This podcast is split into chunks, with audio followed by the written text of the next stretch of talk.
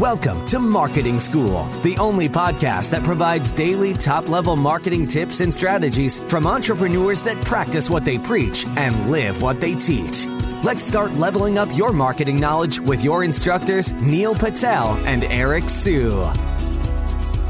All right, Marketing School listeners have a special message from our sponsor, DreamHost.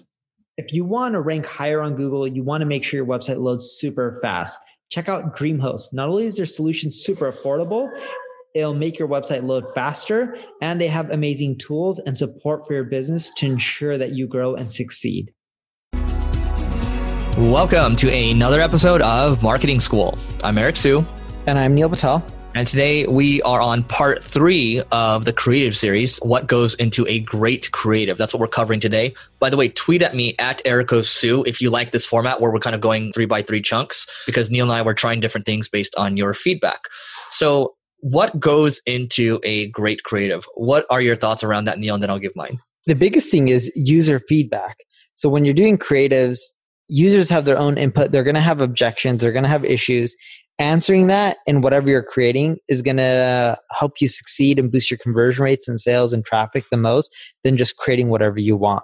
That is actually the main thing. If you're going to focus on one thing, figure out what users want and what issues they have with existing solutions. Make sure you address all of that with whatever you just created. I think, in the early days, I was, let's just throw an ad up and let's start driving conversions. And the reality is it's not that easy, because you have to understand the psychology of your customer, where they're at in the funnel, where they're at in the decision process, which ties in with that directly. Then you're going to have to basically talk to a lot of customers, right? So I just had a chat with the CEO of Levels. You'll have to show you what it is later, but Levels is a continuous glucose monitor you stick onto your arm.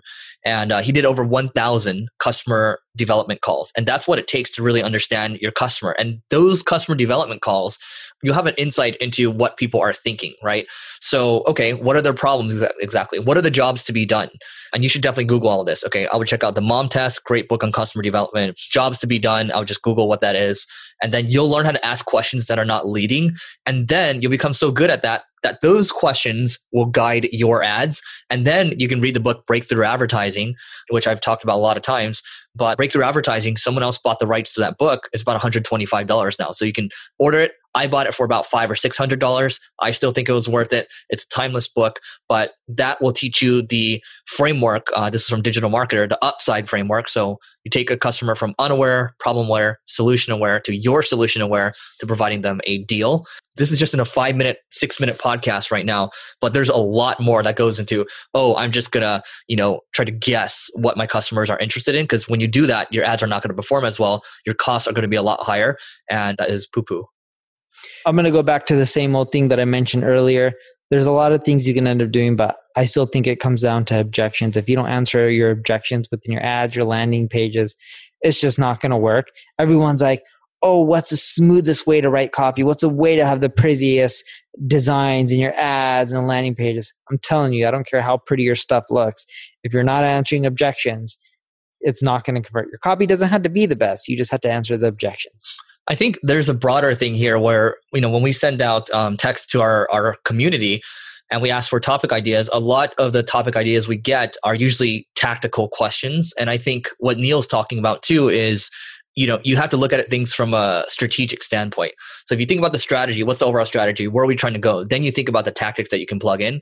But if you just focus on the tactics, and I think, at least for me, and pretty sure for you too, Neil, in the early days, all we did was focus on tactics. I just kept running to the next tactic, the next tactic, the next tactic. But you aren't able to build a snowball that way if you're just kind of running around with like a chicken with its head cut off. Neil? Yeah, no, it doesn't work at all. So if you need help with your creatives, getting stuff out there, getting them to convert, check out marketingschool.io/live. We appreciate you joining us for this session of Marketing School.